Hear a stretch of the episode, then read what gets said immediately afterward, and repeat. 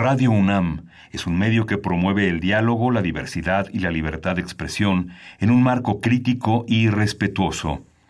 Los comentarios expresados a lo largo de su programación reflejan la opinión de quien los emite, mas no de la radiodifusora. Es la hora del poder del ciudadano es la hora de la democracia en México. Confío en que todos sepan hacer honor al compromiso que han contraído. Elevar a su pueblo mediante sus propias leyes, aprovechando sus propios recursos y dirigiendo libremente sus destinos. Recordarnos que como ciudadanos todos tenemos una responsabilidad.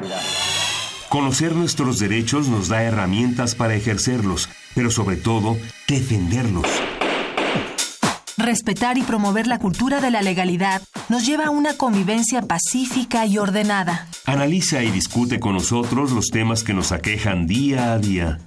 La Comisión Nacional de los Derechos Humanos, la Facultad de Derecho de la UNAM y Radio UNAM presentan Derecho a debate. En la cultura de la legalidad participamos todos.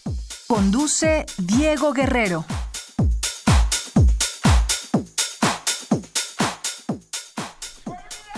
Hola, ¿qué tal? Muy buenas tardes. Bienvenidos a Derecho a Debate en la Cultura de la Legalidad. Participamos todos. Mi nombre es Diego Guerrero y como cada martes les agradecemos que nos sintonicen por el 96.1 FM. El día de hoy vamos a hablar de uno de los temas interesantísimos y que tiene que ser visibilizado en todos los sectores, sobre todo en nuestra Universidad Nacional Autónoma de México. Violencia de género en las universidades. Me acompaña en la conducción, como cada semana, quienes son la esencia de nuestra universidad. Tenemos conductoras invitadas estudiantes de la Facultad de Derecho. Aime, un placer tenerte el día de hoy aquí en los micrófonos de Derecho a Debate. Muy buenas tardes, querido Diego. Muchísimas gracias por la invitación. Es un honor estar de vuelta aquí en tu programa. También quiero agradecer a todos los radioescuchas por el favor de, su atención el día de hoy. Muchas gracias, Aime. Y también nos, nos acompaña Janet Rivero. Janet, un placer tenerte el día de hoy aquí con, en el programa Derecho a Debate. Muchas gracias, Diego. Por primera vez estamos hablando aquí de un tema que creo que es bastante importante y sobre todo con una invitada de lujo que yo creo que nos va a dar muchísima luz sobre los temas. Excelente. Y bueno, antes de presentar a nuestra invitada, me gustaría que ustedes hicieran una introducción sobre el tema, sobre el tema que vamos a abordar el día de hoy, violencia de género en las universidades. Les dejo el micrófono, señoritas. Jaime. Bueno, creo que es muy importante eh, resaltar dos aspectos sobre este tema. El primero que, de todos es que la violencia de género es el acto o los actos de agresión en contra de hombres y de mujeres. Es importante resaltar que puede ser hacia ambos géneros. Sin embargo, los distintos actos de violencia son ejercidos principalmente y más en nuestro país contra las mujeres. Por eso se relaciona tanto como violencia contra las mujeres. Estos actos van a violentar muchísimos de nuestros derechos humanos que son fundamentales, como por ejemplo el derecho a la vida, derecho a la seguridad, derecho al desarrollo de la personalidad, derecho a la paz, entre muchos otros. Y el segundo aspecto que quiero eh, señalar que es muy importante es que esta violencia de género se puede presentar en diferentes ámbitos de nuestra vida cotidiana social, como por ejemplo en la familia o en el trabajo, y en esta, en esta eh, ocasión vamos a hablar de uno en específico que es en las universidades. Y quizá antes de introducir precisamente esta parte de las universidades, les preguntaré a ustedes, ¿han sufrido en algún momento de su vida esta, esta figura de violencia de género? Bueno, sí, creo que justo no hay ninguna mujer que pueda decir, e, específicamente las mujeres, ¿no? Ya, ya este, establecimos que los hombres no están exentos de ello, pero sí creo que no hay una sola mujer eh, que pueda decir que, que está exenta de haber sufrido violencia de género. Probablemente la sufrió en su casa, probablemente la sufrió en el trabajo, en la universidad, inclusive en la calle, ¿no? Entonces, como son tantos los ámbitos en los que ésta se puede dar, pues ninguna de nosotras está exenta. Bien, pues antes de presentar a nuestra invitada, vamos a escuchar las voces universitarias. ¿Qué sabe o qué conoce nuestra comunidad respecto al tema que vamos a abordar el día de hoy? Y regresamos a los micrófonos de Radio UNAM. No se vayan. Las voces universitarias.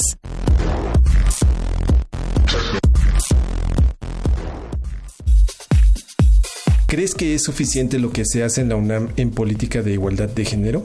No, creo que en teoría se está avanzando, que en teoría se están poniendo la, digamos, se está delineando bien, que en teoría el asunto va por buen camino, sin embargo no se está ejecutando, no se está llevando a cabo, no se está dando el suficiente apoyo a las mujeres, no se le está dando el real seguimiento que debería a las demandas con las pocas que se atreven a levantar la voz. Creo que hace falta mucho más acompañamiento, mucho más esfuerzo y mucho más ejecución, digamos, porque no se están llevando a cabo todo lo que está en papel. Yo creo que no, no te puedo decir a ciencia cierta cuáles son esos lineamientos o cuál es esa política, pero creo que no hay como tal un protocolo o unos lineamientos que seguir en, en política de equidad de género. No, por ejemplo, en mi facultad, que es Filosofía y Letras, los, los, programas de equidad de género escasean en tanto a que las personas no, bueno, las mujeres no se sienten seguras de denunciar y porque hay mucha burocracia para poder meter una denuncia. Entonces creo que justamente tanto papeleo hace que tengas miedo o que creas que no es tan importante tu problema como para poder denunciar. No, porque creo que no hay suficiente difusión acerca de esos programas y entonces en algunos casos cuando algunas personas tienen ciertas situaciones no saben con quién acudir o cuáles son las autoridades correspondientes. Eh, Creo que sí en algunas áreas, porque en otras solamente mm, no se le da la prioridad o el, el valor que se requiere a las mujeres. Eh, no, porque, bueno, en el caso, por ejemplo, de casos de violencia, los protocolos a veces no son muy claros, no tenemos eh, información constante de hacia quién acudir y eh, cuando los hay, hay veces en que las personas que te atienden no tienen como el tacto para tratar ese tipo de temas o eh, resulta que sí hay personas que quedan impunes. Escuchas Derecho a Debate. Llámanos al 5536 4339. Derecho a debate.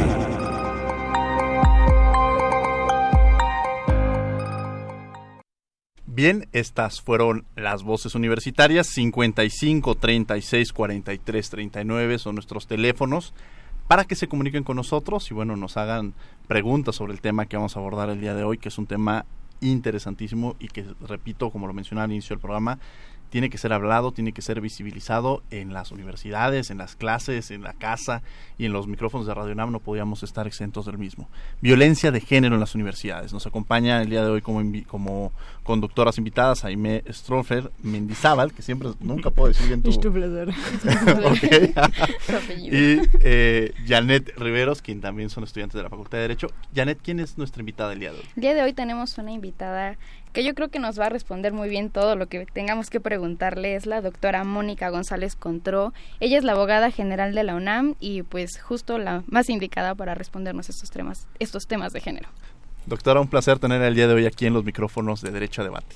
Muchísimas gracias por la invitación. Es un honor estar aquí con, con ustedes, especialmente pues con estudiantes de nuestra facultad que pues eh, conocen bien el tema y tienen este, ya algunos antecedentes de esta problemática que ha salido a la luz pública, ¿no? Y que eh, desde luego exige una, una atención prioritaria en la universidad y en el país, ¿no?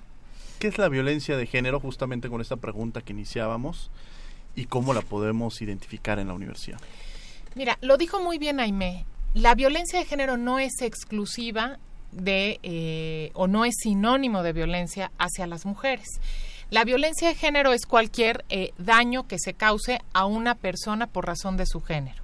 Y vamos a ver qué es el género. El género se diferencia del sexo, en tanto que el sexo, pues es un, eh, digamos, es una condición biológica, ¿no? Pues se nace hombre o mujer.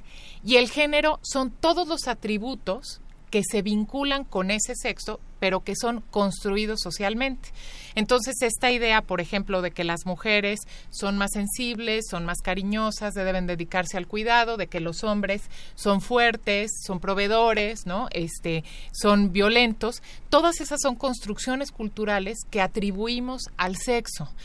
Y eso es eh, lo que constituye la violencia de género, es cuando se causa daño a una persona, un daño intencional, por razón de su género. Entonces, las mujeres, desde luego, esto lo dicen las estadísticas a nivel nacional, pero también eh, lo que ha pasado en la universidad, más del 95% de las personas que reportan o presentan denuncias por haber sufrido actos de violencia de género son mujeres y más del 95% de los agresores son eh, varones. Mm. Se puede sufrir también violencia de género por parte de un hombre, sí, cuando se le eh, ataca, digamos, eh, en razón de su género o también tenemos frecuentemente actos de violencia de género por identidad eh, sexual, ¿no? Eh, por, eh, por orientación sexual, por la manifestación también del género. Entonces, hay toda una eh, serie de conductas que constituyen violencia de género y todas estas están reconocidas y reconocidas en el proto eh, y, y, digamos eh,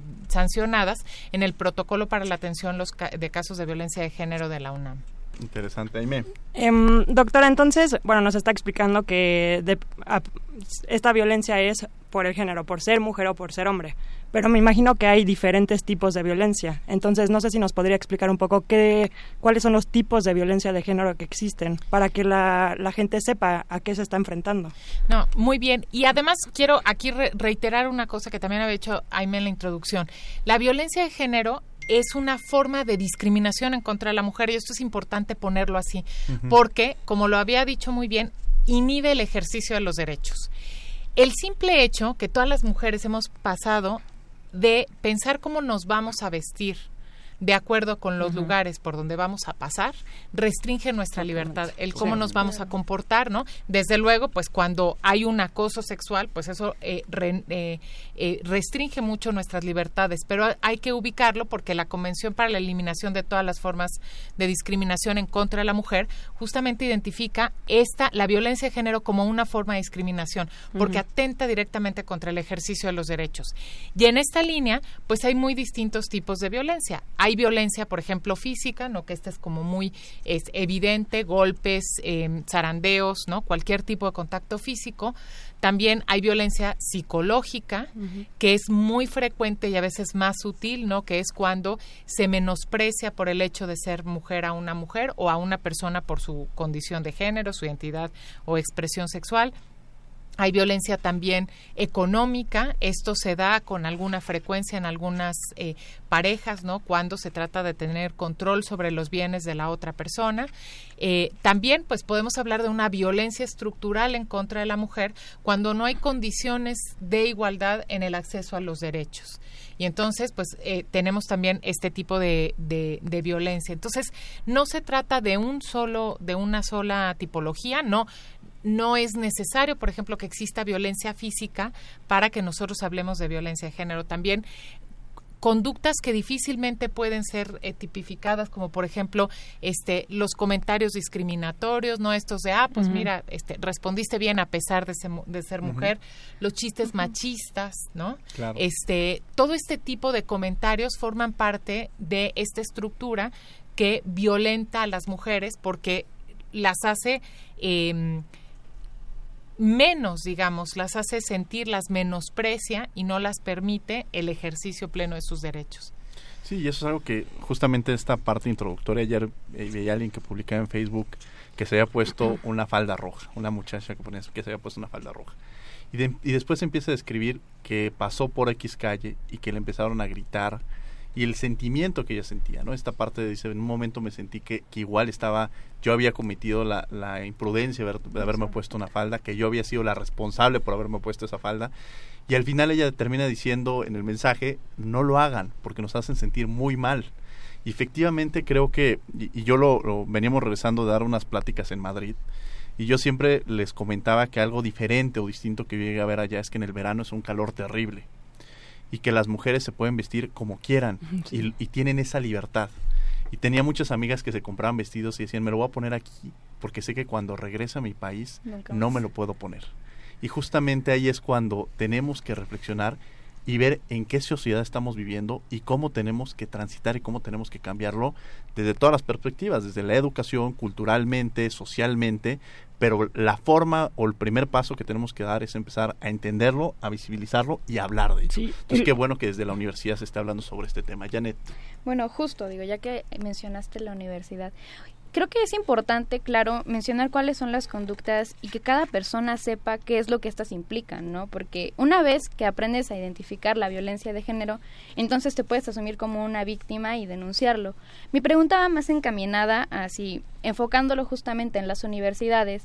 Eh, este tipo de violencia tiene que darse forzosamente, por ejemplo, para acudir ante, ante la... Eh, ante los protocolos eh, de erradicación de violencia de género, si esta se tiene que dar justo dentro de las instalaciones, por ejemplo, de la universidad, o si abarca un espacio aún mayor, ¿no? Por ejemplo, que un miembro de la comunidad universitaria fuera de tu, de, de tus clases esté acosándote, por ejemplo, cerca de tu casa, ¿no? Porque creo que también eso es algo que no todos conocen y que dicen, es que sí me acosa, pero nunca me ha dicho nada en la escuela, ¿no? O es que sí, eh, lo único que hace es mandarme mensajes por Facebook, por ejemplo, ¿no? O fotografías o amenazas, pero nunca se ha dado dentro de la universidad. Mira, esto que dices es importantísimo y la primera respuesta es sí se puede eh, iniciar un procedimiento y de hecho no solamente se puede, sino que eh, tenemos muchos procedimientos iniciados por actos cometidos fuera de las instalaciones universitarias. Porque eh, basta con que intervengan dos, bueno, un integrante, que el agresor, digamos, sea integrante de la comunidad universitaria, y eso sí, que la em, relación entre ambos sea una relación académica o académico personal y que o análoga y que tenga su origen en la universidad. ¿Por qué eh, ¿por qué tengo que, hacer esta referencia? Y me parece más fácil dar ejemplos concretos, ¿no? Porque esto de repente generaba muchas dudas, ¿no? Y, nos decían, bueno, pero ¿por qué van a conocer de cosas que no ocurrieron dentro del campi? ¿Qué pasa, por ejemplo, cuando un profesor cita a una alumna en un café, para darle su calificación? ¿Sí? Pues ahí desde luego hay una relación de tipo académico. Claro y el mismo hecho de citar a una alumna en un café fuera de las instalaciones de la universidad es un acto de violencia de género, porque restringe la libertad de la alumna. La alumna no tiene, no se siente normalmente, habrá mujeres que sí, y aquí también vamos a abordar esta dimensión subjetiva, pero normalmente la alumna siente que tiene que ir porque si no puede comprometer eso su calificación. No es que diga, bueno, pues se me antoja, no vamos necesariamente porque se nos antoje, sino que eh, por esta situación. Entonces, por supuesto que se puede eh, conocer de este tipo de situaciones, aunque ocurran fuera del camping. Pero ¿qué pasa, por ejemplo? Esto pongo en el caso pues de dos académicos que no llevan 30 años trabajando en la universidad, pero son parejas, son eh, cónyuges o, cualquier otro tipo de pareja y tienen pues un acto de violencia de género en su casa. Bueno, ahí sí estamos hablando de que ese tipo de violencia de género sí es ajena a la universidad, porque pues se pudieron haber conocido en la universidad, pero ya eh, su relación, digamos, principalmente es personal pero tenemos muchos casos, por ejemplo, de compañeras y compañeros que planean una fiesta en, ¿no? en, en, en, la universidad, en cualquiera de los campi, en un plantel de bachillerato, este, en una FES, ¿no? en ciudad universitaria, en una facultad, y en esa, en esa fiesta ocurre un acto de violencia de género. Ahí, desde luego que sí, porque el origen de esa relación fue en la universidad. Entonces, es muy casuístico, pero el criterio siempre tiene que ser, ¿no? Eh, que no, no se despoja uno de su calidad de universitaria o universitario por salir del campus eh, de la universidad.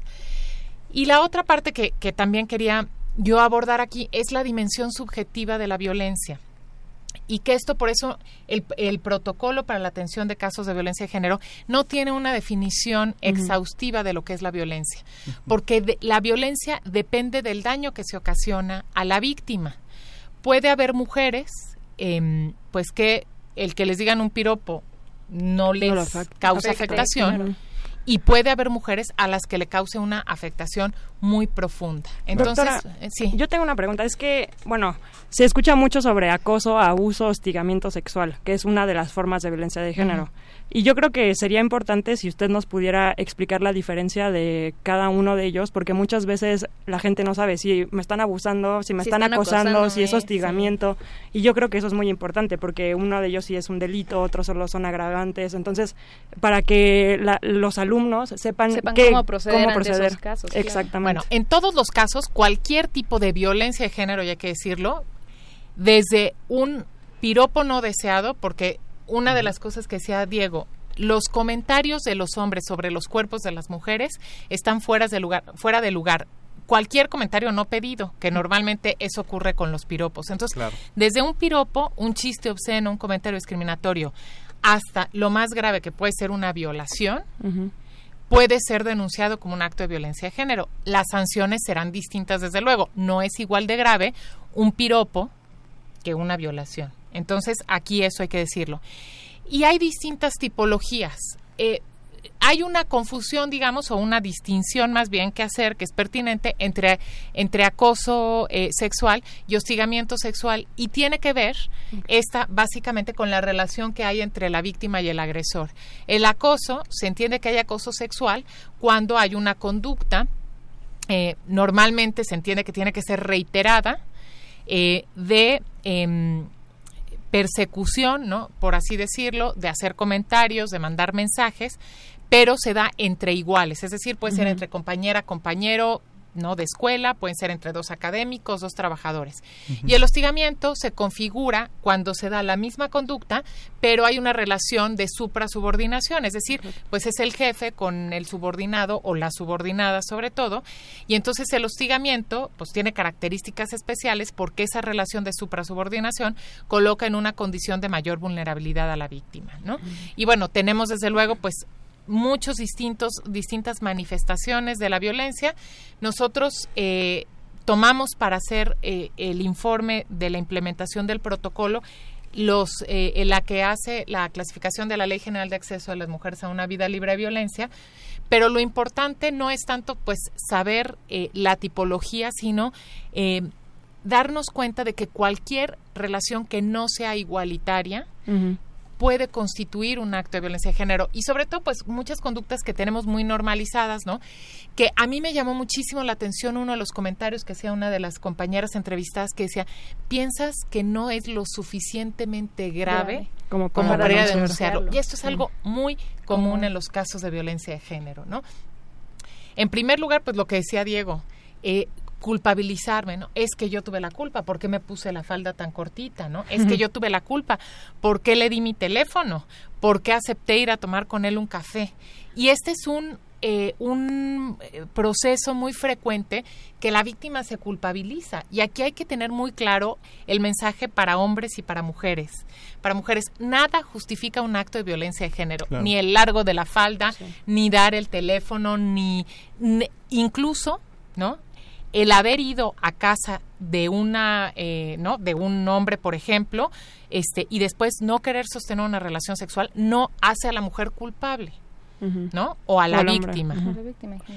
¿por qué? porque pues aquí entra en, muy en juego el tema del consentimiento no el consentimiento y nosotros hicimos unas infografías eh, en este en este sentido que pueden encontrar ustedes en la página de igualdaddegénero.unam.mx el consentimiento tiene que ser explícito sí tiene que ser puede ser retroactivo. O sea qué quiere decir que tiene que ser explícito sí quiero.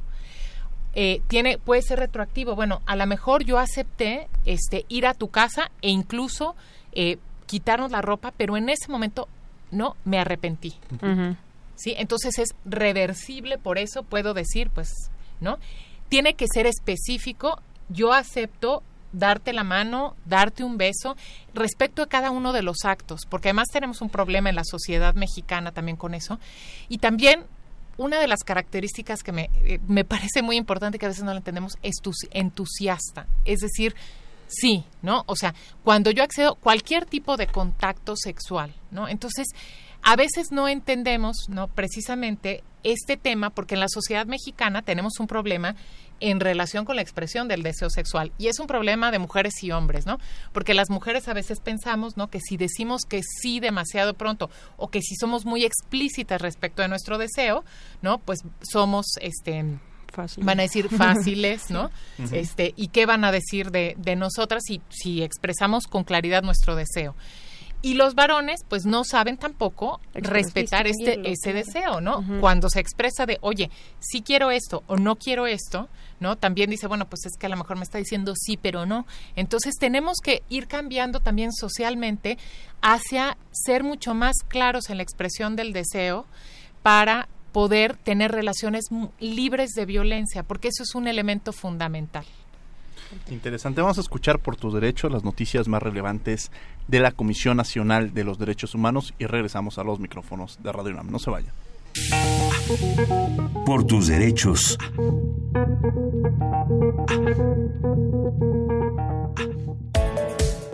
Al participar en el Seminario Internacional de Alta Formación sobre el Derecho a la Consulta y al consentimiento previo, libre e informado de las comunidades, pueblos indígenas y afromexicanos, Enrique Guadarrama López, segundo visitador general de la CNDH, se pronunció por el establecimiento de consultas, reglas y soluciones claras para resolver los conflictos en tribunales de dichos grupos poblacionales. La CNDH enfatiza la necesidad de contar con una ley general que incluya y sensibilice a los servidores públicos, empresas y población en general sobre las problemáticas que enfrentan los pueblos indígenas y afromexicanos, así como los mecanismos para solucionar conflictos y repararlos. La CNDH emitió la recomendación 10 diagonal 2019 dirigida al secretario de Salud por la inadecuada atención a una mujer de 33 años quien presentó complicaciones durante la cirugía para extraerle la vesícula biliar en un hospital regional de Yucatán. Tras las investigaciones realizadas, la CNDH acreditó violaciones a los derechos humanos a la salud que derivaron en la muerte de la paciente, así como el acceso a la información en agravio de su esposo e hijos. Por ello, la CNDH recomendó se repare el daño integralmente, que se incluya una compensación en términos de la Ley General de Víctimas, se inscriba a la paciente en el Registro Nacional de Víctimas y se les brinde atención psicológica y tanatológica a sus deudos. De igual forma, la Comisión Nacional de los Derechos Humanos celebra la creación de la Secretaría de la Igualdad Sustantiva entre Mujeres y Hombres del Estado de Jalisco, que busca erradicar toda forma de discriminación contra las mujeres de esa entidad, así como establecer acciones en favor de la igualdad de género y al derecho a las mujeres por una vida libre de violencia. Síguenos en Facebook y Twitter como Derecho a Debate. Llámanos al 5536-4339. Derecho a debate.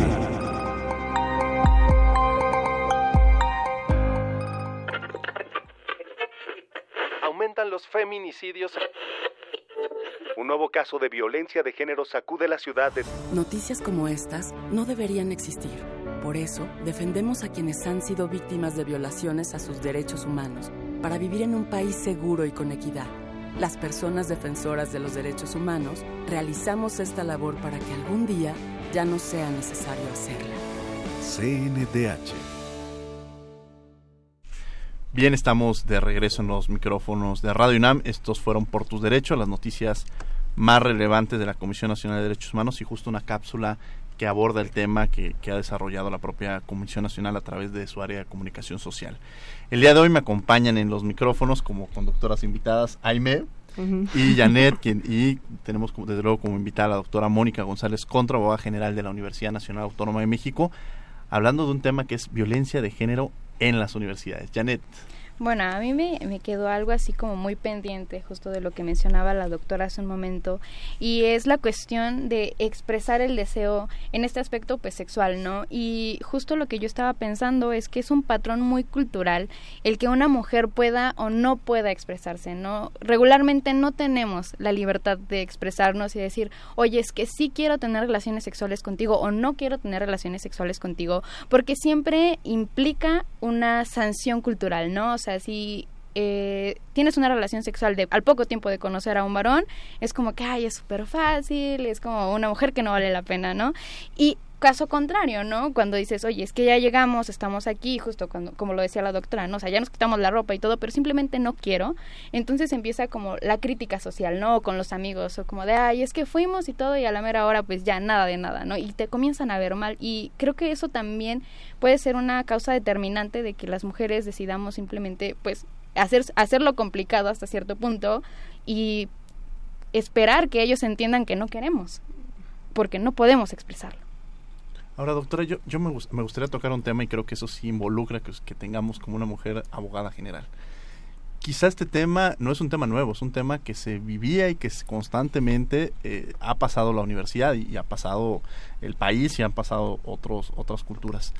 Pero es hasta ahora que me parece que cuando se está visibilizando más. Y me parece que justamente estos protocolos, estos mecanismos han surgido precisamente bajo esta posibilidad de que usted esté como abogada general y también que sepan los estudiantes de que existen estos, estos medios en los cuales se pueden defender, ¿no? Mira, yo creo que pues es parte de un proceso que viene desde hace mucho tiempo, que vienen empujando eh, grupos feministas dentro de la universidad, el mismo eh, programa universitario de estudios de género, ¿no? Ahora Centro de Investigaciones de Estudios de Género, eh, porque pues efectivamente es es un problema que vive la sociedad mexicana, no hay que espantarnos, porque la, la, universidad, siendo parte de la sociedad, comparte sus patrones culturales, ¿no? Todas estas eh, situaciones de las que hemos hablado hasta ahora, ¿no? Y hay que decir que eh, sí, efectivamente, pues desde que entró el rector Enrique Graue, él tenía muy claro como una de sus prioridades y en el programa de desarrollo institucional el tema de la igualdad de género y la creación de un protocolo para la atención a los casos de violencia de género como una parte de, una política institucional. Y quiero dar un dato que me parece muy relevante. Eh, se hizo un estudio em, cuando entramos nosotros precisamente en este proceso, que fue una construcción colectiva el protocolo, se hizo un análisis de las denuncias que se habían presentado del año 2003 al 2016, que es cuando se da a conocer el protocolo. Y teníamos un total de 396 denuncias de este de distintos hechos que podían constituir violencia de género, acoso, abuso sexual, hostigamiento, etcétera. Y quiero nada más darles el dato de que de 2016 eh, en agosto que se dio a conocer el protocolo, al día de hoy, ¿no? Tenemos casi 800 denuncias. Es decir, hay un incremento de 1.200% que tiene que ver, desde luego, bueno, la creación del instrumento de ayuda, pero con todo el movimiento social que se ha dado a nivel internacional, nacional y dentro de la universidad. Es decir, las mujeres eh, se están atreviendo a denunciar porque ya se ha visibilizado el tema desde, desde el Me Too que surgió en Estados Unidos, ¿no? Todos los movimientos, las colectivas que hay en la universidad que invitan a las mujeres a denunciar. Y entonces hemos tenido pues este, este número impresionante, ¿no? De, de, denuncias que efectivamente pues nos muestran que, que hay un problema. Doctora, este protocolo tengo entendido que va más para la atención de casos, cuando ya hubo una víctima, cómo ayudarle, acompañamiento al Ministerio Público, etcétera. Pero desde que usted es abogada general, ¿qué se ha hecho para prevenir más que para ya ayudar a estas víctimas? Pues, a ver, la, materia de la prevención creo que es una agenda pendiente. Eh, las líneas, bueno, hay que decir, ha habido eh, muchas acciones, entre otros, la Comisión Especial de, Igual, de Equidad de Género del Consejo Universitario emitió unos lineamientos de políticas institucionales de igualdad de género, porque precisamente la manera de prevenir es fomentando la igualdad de género, ¿no? Las relaciones libres de violencia y se han desarrollado muchas actividades, eh, digamos, de carácter un poco más local, pero bueno, yo quisiera compartir con ustedes eh, algunas eh, en colaboración con otras instancias universitarias, en particular con la em, Dirección General de Atención a la Comunidad, que depende de la Secretaría de Atención y Prevención em, y Seguridad Universitaria, que desde hace tres años hemos celebrado intentando resignificar el 14 de febrero. El 14 de febrero para la comunidad universitaria es un día muy importante, ¿no? Y cualquiera que haya estado, bueno, si estuvieron en un plantel este de bachillerato, sabrán ustedes que es el gran día y desde luego también en, en, a nivel licenciatura. Y entonces se han promovido distintos eventos que van de, o sea, ferias, ¿no? En donde este se promueven las relaciones libres de violencia y desde eh, planificación eh, ¿no? o prevención de embarazos no deseados, eh, eh, detección, el violentómetro, ¿no? que fue desarrollado por el Instituto Politécnico Nacional y que es un gran referente, es una gran herramienta, para, identificar justamente, se dan, por ejemplo, este, pruebas de detección de enfermedades sexuales para resignificar, porque lo que nos ha llevado a la al amor violento es precisamente esta idea de el romanticismo, del amor romántico, ¿no? De las flores, del amor idealizado, que tiene como sustrato básico la desigualdad, ¿no? Y la vulnerabilidad de la mujer. Entonces, ¿cómo podemos resignificar el amor eh, haciendo, ¿no? Yo, si voy a, tener una nueva pareja sexual, haciéndome una prueba de enfermedades de transmisión sexual, por ejemplo. Eh, también creo que ese es un aspecto muy importante, porque a veces tienes, por ejemplo, a tu pareja estable, ¿no? Y tú insistes, por ejemplo, en el uso del condón y dice como de, ah, bueno, pues algo andarás haciendo, ¿no? Entonces es que no es eso, ¿no? Y recientemente leí una estadística que me sorprendió muchísimo, porque decía que el 90% de las mujeres que habían contraído VIH lo habían contraído por su pareja estable, ¿no? Entonces, eh, entra este punto como de, oye, estoy tan expuesta y lo único que te estoy pidiendo es protegerme, ¿no? Finalmente. Pero, Protegernos. Pero no se ve así, ¿no? Protegernos, ¿no? Eh, y creo, ah, veía también eh, una un documental apenas y decía como justo sobre el amor romántico, ¿no? Y decía como esta forma de criar a las niñas buenas y decía, y te meten esa idea tanto y te dicen que tienes que ser una niña buena como si las mujeres no fueran buenas por naturaleza, ¿no? O sea, que te tienes que esforzar por ser una mujer callada, por ser una mujer que complace a su marido, por ser una mujer que complace en la escuela, que complace en el trabajo, ¿no? Y, y justo eso, como lo vamos adoptando desde que somos pequeñas, es muy difícil deshacernos de ello cuando estamos eh, ya en la etapa adulta, ¿no? Porque es todo lo que nos enseñaron a ser una buena mujer. Yo, yo entraría en dos temas. El primero, el 95% de los casos son los hombres, la mayoría son los que, los que son este los que agreden a, la persona. Los agresores. Y, los agresores. Y retomaría otro elemento sustancial que es precisamente la prevención, que, que, quizá yo entraría con el tema de las nuevas masculinidades, ¿no? O sea, ¿cuál es el...? Estamos viendo a la víctima, pero justamente con el agresor, ¿cómo empezar a trabajar en esta parte, en entender estas políticas de las nuevas masculinidades que tenemos que ejercer y cómo entendernos como tal? Yo ponía a veces el ejemplo de cuando yo llevo a mi, a mi hijo a a los diplomados y lo voy cargando y voy caminando y, me acompaña a mis clases o a mis actividades que de pronto siempre la pregunta es ¿y dónde está la mamá, no? ¿cómo, por qué él tiene o por qué lo trae?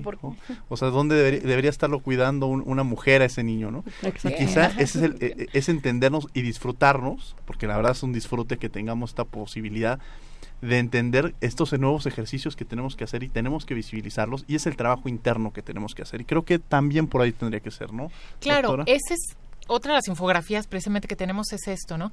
Primero, la idea hegemónica de masculinidad es profundamente nociva para varones y para mujeres. Esa idea hegemónica de masculinidad, pues es la que genera la violencia de género, ¿no? Esa idea de que los hombres no lloran, los hombres son fuertes, los hombres deben ser proveedores, los hombres no son sensibles, ¿no? Entonces, precisamente lo que hay que entender, ¿no? Es que eso es lo que ya eh, contra lo que tenemos que ir para generar relaciones más igualitarias. Y aquí me parece que las mujeres llevamos mucha ventaja sobre los hombres, precisamente por una mm, situación pues de, negación sistemática de nuestros derechos durante muchísimos siglos, las mujeres llevamos reflexionando sobre quiénes somos y quiénes queremos ser y cómo nos queremos ubicar en la sociedad mucho tiempo, ¿no? Este, los distintos feminismos, ¿no? Los grupos, es decir, hemos desarrollado ya mucho esta reflexión crítica y los hombres no han tenido espacios para decir, bueno, pues si eh, eh, se está desestructurando este orden social, ¿no? Que era tan profundamente nocivo porque las mujeres están reivindicando igualdad, pues quiénes vamos a ser nosotros en, en este nuevo, nuevo orden, ¿no? Y creo que esto ha generado también una reacción de mucha violencia, porque estamos viendo una reacción de mucha violencia por parte de los hombres y que debemos empezar a plantear, ¿no? A reflexionar cómo qué significa ser hombre hoy en día, ¿no? Más allá de estos estereotipos, ¿no? Y también de esta concepción tan rígida de los géneros, ¿no? De rosa y azul, sino una concepción muchísimo más abierta, esta nueva masculinidad donde el hombre puede cuidar a sus hijos, donde no ni siquiera se discute, ¿no? Eh, las cargas del hogar, ¿no? Sino que se distribuyen de manera eh, igualitaria, ¿no? De acuerdo con las características, donde los hombres pueden llorar, pueden expresar sus sentimientos, ¿no? A mí me llamaba mucho la atención una, este, justamente en estas construcciones les recomiendo, hay un estudio que hizo la UNAM hace ya algunos años, que se llama Los mexicanos vistos por sí mismos, sí mismos, y entonces se hace una, eh, una pregunta, eh, es muy interesante, pero eh, se, le, se les pregunta a las personas, ¿no? ¿Qué tan de acuerdo está en la afirmación de los hombres necesitan un amigo con quien desahogar sus sentimientos? Y la mayoría de las personas están en desacuerdo con eso. Cuando esa es una necesidad profundamente humana, o sea, no tiene nada que ver con el género, tiene que ver con nuestra pertenencia precisamente a la condición humana, necesitamos alguien con quien desahogarnos, con quien platicar, con quien compartir lo que sentimos, ¿no?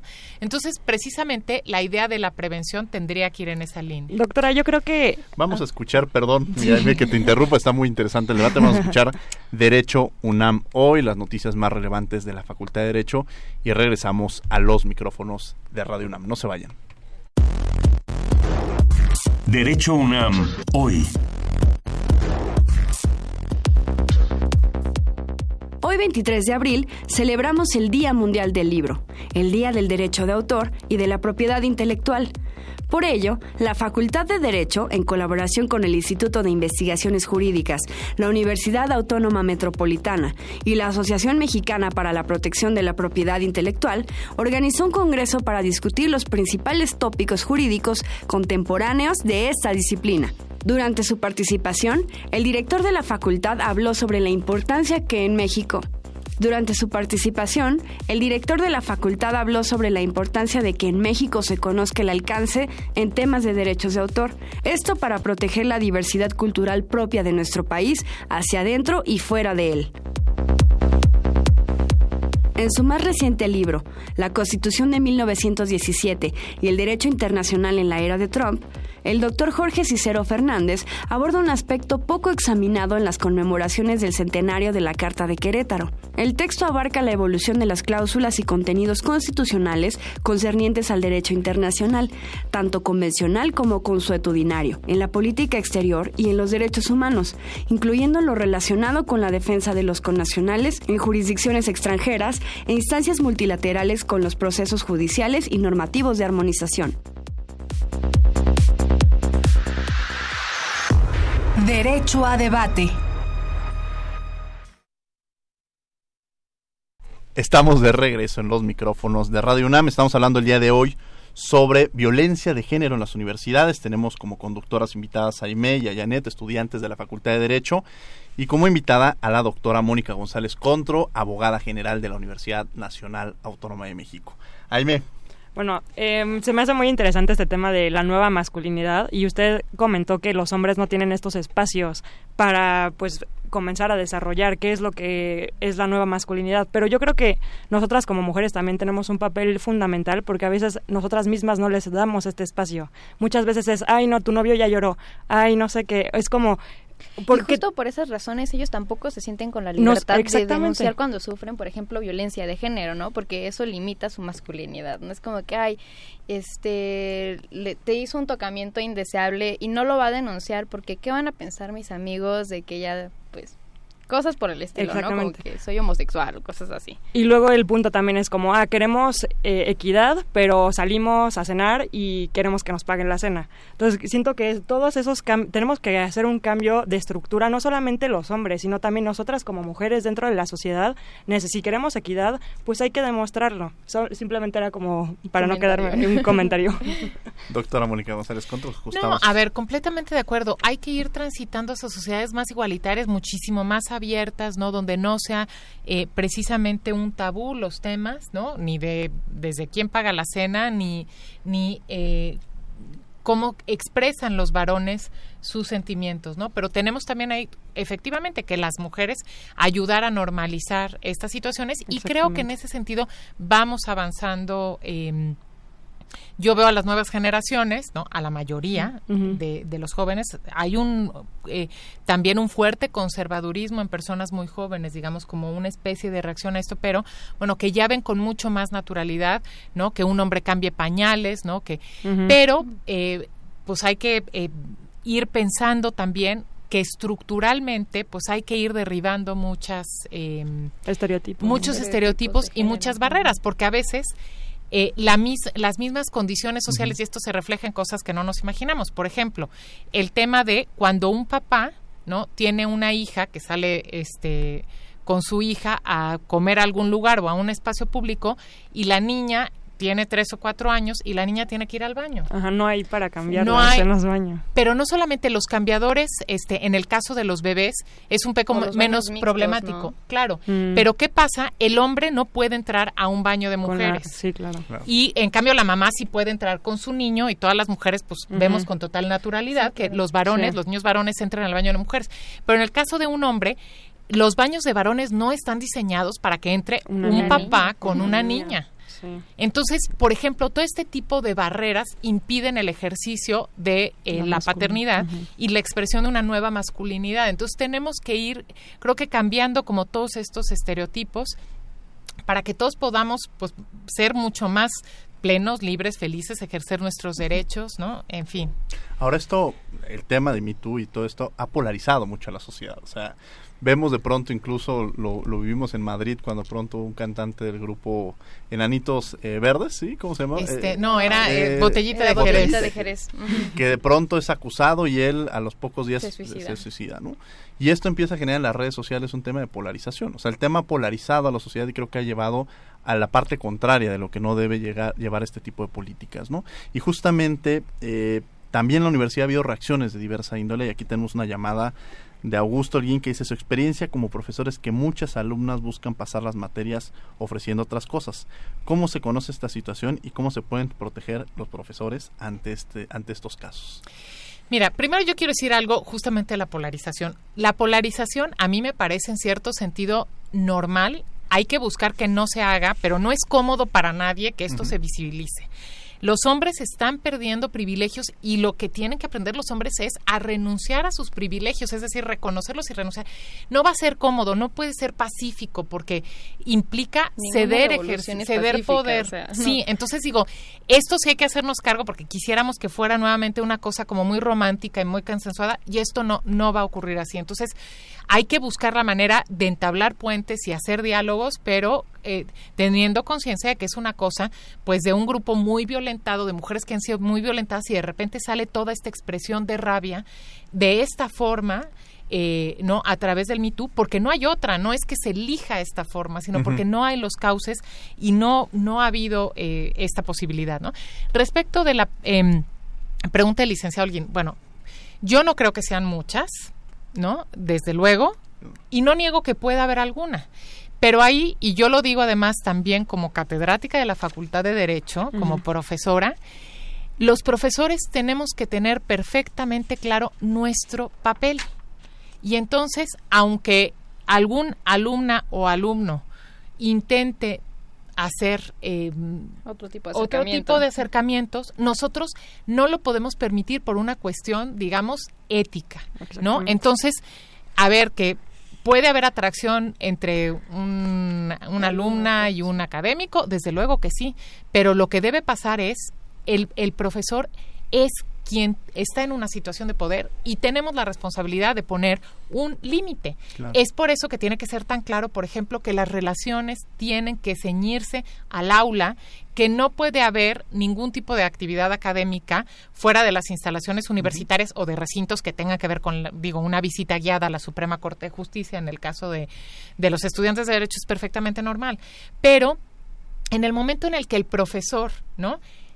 cede ante una insinuación, pues ya perdió el profesor, ¿no? Porque es quien está en una situación de poder. Entonces, hay que ser muy claros en este sentido, pues que tenemos que asumir que estamos viviendo en estos tiempos y que tenemos que tener más que nunca claro los límites de nuestra actuación, nuestro nuestra relación con las alumnas y los alumnos debe ceñirse al académico independientemente de que pueda Claro. haber afecto, siempre todos nos encariñamos con los alumnos, puede haber digamos una Y además es parte del crecimiento, Es ¿no? Me parte, parece sí. que, que eso es esencial. El, el vínculo que existe entre el profesor y el alumno Y además es no se debe ¿no? perder. ¿no? Relacionarte O sea, también es muy esa humano. parte de que de pronto les digan, ya no te acerques a tu alumno. No, no, no. Creo Sí, que no se debe Sí. perder y por el contrario, reconocer justamente los grandes logros que se- muchas veces visibilizamos los casos en los cuales hubo una afectación entre un alumno y un profesor, pero hay muchísimos casos que tenemos que también visibilizar de la gran de la profundidad que existe entre la relación que se genera académica entre un profesor y un alumno. Doc- Vamos a tener, a Inés siempre te, Siempre te quito-.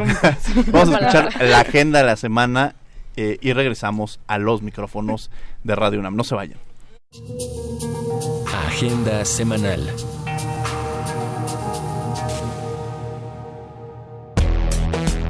Con motivo del Día de la Niñez, la Comisión Nacional de los Derechos Humanos te invita a la presentación de Las aventuras de Tati y Julián, una colección de cuentos escrita por Paula María García Villegas, martes 30 de abril a las 11 horas en el auditorio del Centro Nacional de Derechos Humanos. Avenida Río Magdalena 108, Colonia Tizapán San Ángel, entrada libre. Informes al 5449-0100, extensión 2010. En los últimos años se ha hecho un esfuerzo por visibilizar la violencia obstétrica, una agresión al derecho a la salud que lastima la integridad de miles de mujeres.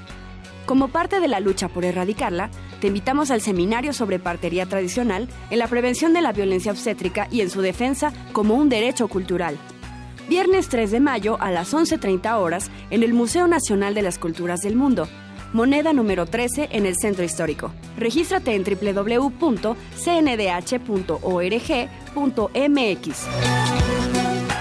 El programa de posgrado en Derecho ha programado una serie de conferencias dictadas en inglés por los aspirantes al grado de doctor en la Facultad de Derecho. Se trata de un ejercicio en que los doctorantes pondrán en práctica sus habilidades de oratoria y dominio de una lengua extranjera. Sigue los eventos a través de las redes sociales de la facultad o asiste de forma presencial. Los eventos son de entrada libre y estarán a partir del 25 de abril y hasta el 15 de agosto. Ya estamos listos para la carrera de los búhos que esta vez conmemora los 90 años de la autonomía universitaria. Corre con nosotros el 4 de mayo a las 6 de la tarde en el Estadio Olímpico Universitario. Podrás asistir con tus amigos y familiares y participar en los 10 o 5 kilómetros, o si lo prefieres, solo realiza caminata de 2,5 kilómetros. Inscríbete en www.derecho.unam.mx antes del 30 de abril. Escuchas Derecho a Debate. Conclusiones en 30. Estamos de regreso en los micrófonos de Radio UNAM. Estamos hablando sobre violencia de género en las universidades. Me acompañan el día de hoy en la conducción Aime Janet, quienes son estudiantes de la Facultad de Derecho. Y como invitada tenemos a la doctora Mónica González Contro, abogada general de la Universidad Nacional Autónoma de México. Y bueno, nos queda, ya estamos en conclusiones y me gustaría, hemos hablado sobre el problema, pero ¿qué, ¿en dónde pueden acudir? ¿Qué pueden hacer todos aquellos que sufren violencia eh, de género en la universidad, doctora?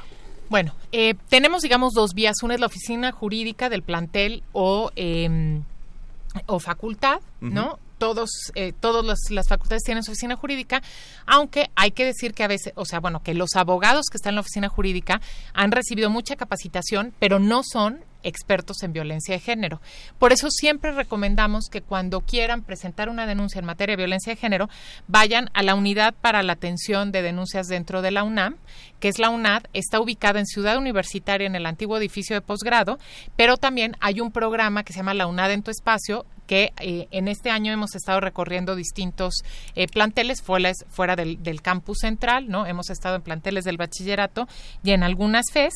Pueden también hablar al teléfono 01800 Abogral, que es 01800 226 4725 y al 5622 2222 con las extensiones 80, 82634, 82635, 82666 667 y 668. O también los correos electrónicos 01800 abogral arroba unam.mx o denuncia unad arroba unam.mx. Pero si se meten a la página igualdaddegénero.unam.mx van a tener ahí toda la información. Pueden hacer una cita para que se les brinde la atención inmediata y la UNAD sí da atención especializada. O sea, tenemos ahí personal experto de en un equipo interdisciplinario en violencia de género. Bueno, es un tema que nos daría para tener otros programas, sin embargo se nos ha acabado el tiempo. Janet, muchas gracias por acompañarnos el día de hoy aquí en los micrófonos. Aime, muchas gracias. Gracias Diego por la invitación. Doctora, un placer haberla tenido el día de hoy aquí en los micrófonos de Derecho a Debate. ¿Algún comentario adicional que quiera hacer? Pues y, eh, de verdad invitar a las personas a que denuncien, ¿no? Creo que el protocolo pues ha generado eh, confianza, hay una mayor visibilización del tema y esto lo muestran las denuncias que hemos tenido, ¿no? Y los casos resueltos, ¿no? Que superan el 75% y que pues sobre todo tenemos que trabajar como bien decía Diego, en el tema de la prevención, de repensarnos como sociedad en sociedad en, en relaciones mucho más igualitarias. Bien, pues yo antes de terminar el programa eh, y entrar a los agradecimientos, eh, la semana pasada murió quien ha sido este programa, pues tenemos los micrófonos y los invitados y los alumnos, pero también las personas que siempre están del otro lado y la semana pasada murió Rafael Alvarado, quien gracias a él podemos llegar a, a, que nos escuchen y gracias a estas personas que están en los controles técnicos nos permiten llegar a cada uno de ustedes. Entonces todo nuestro cariño, todo nuestro afecto a su familia y desde luego a él, en donde quiera que esté, por, por haber estado siempre en Derecho a Debate y por habernos acompañado. Agradecemos a la Comisión Nacional de los Derechos Humanos, a la Facultad de Derecho y a Radio UNAM, en los, en los controles técnicos Agustín Mulía, en la asistencia Elías Hurtado, Yuselín Rodríguez, Lorena Redondo, redacción y voz de las notas, Ana Salazar, redes sociales Regina Díaz Barroso, en la producción Paco Ángeles. Muchas gracias por acompañarnos. No olviden que nos escuchamos de ley todos los martes. Esto fue Derecho a Debate. Esto fue Derecho a Debate. En la cultura de la legalidad participamos todos.